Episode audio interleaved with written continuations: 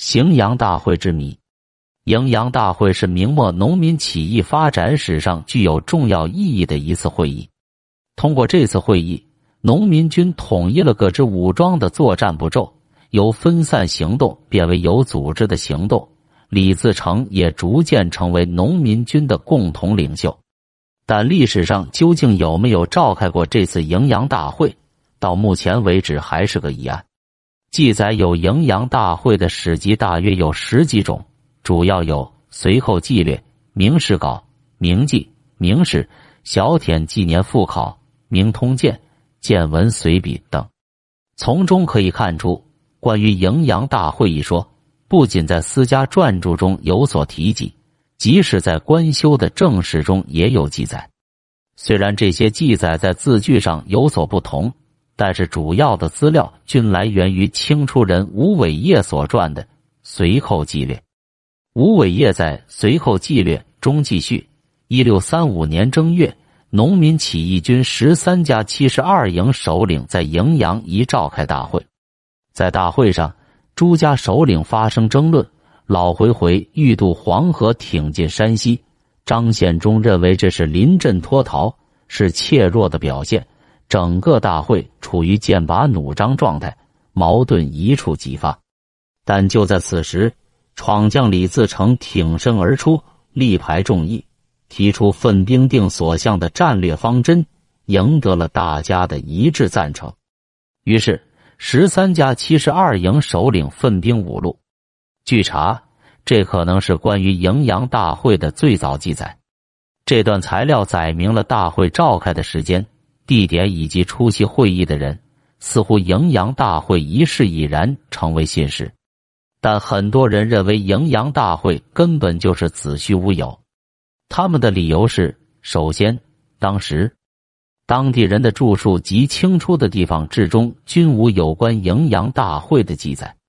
一般来说，当时当地人对当时当地所发生的事情应该比后人外地人更加了解。但是与吴伟业随后纪略同时的很多史籍，如戴笠。怀陵流寇史中录、张岱石会书后集、记六旗明记北略、彭孙仪平寇志何谭谦国阙等都没有记载荥阳大会一事。在河南镇压农民起义军的明朝将领的著述中也没有相应的记载。如当时在河南任巡抚的袁默，专门负责镇压农民起义军，应该对境内的农民起义军活动了如指掌。但在其所撰写的《剿贼图记》之中，却一处也没有提及荥阳大会。此外，当时河南籍文人著作《河南地方志》等书中也均无记载。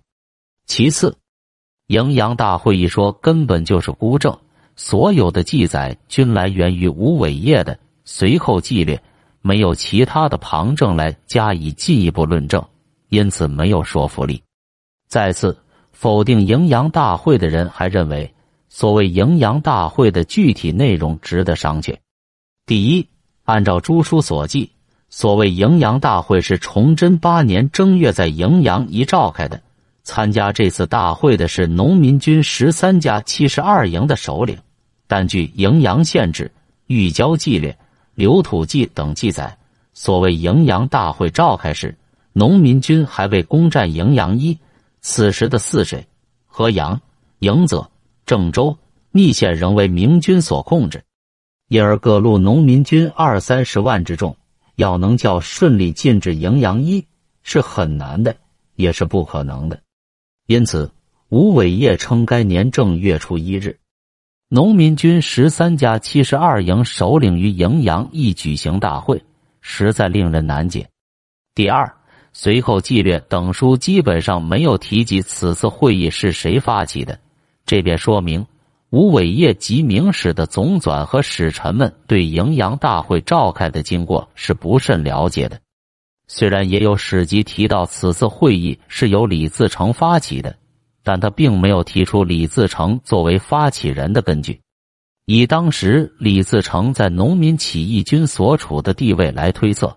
他似乎还不具备这样的条件，所以这种说法是不合情理的。第三，随后纪略等书说，十三家七十二营都出席了营阳大会，这是不符合史实的。在清初河南地方文献中，找不出令人信服的证据。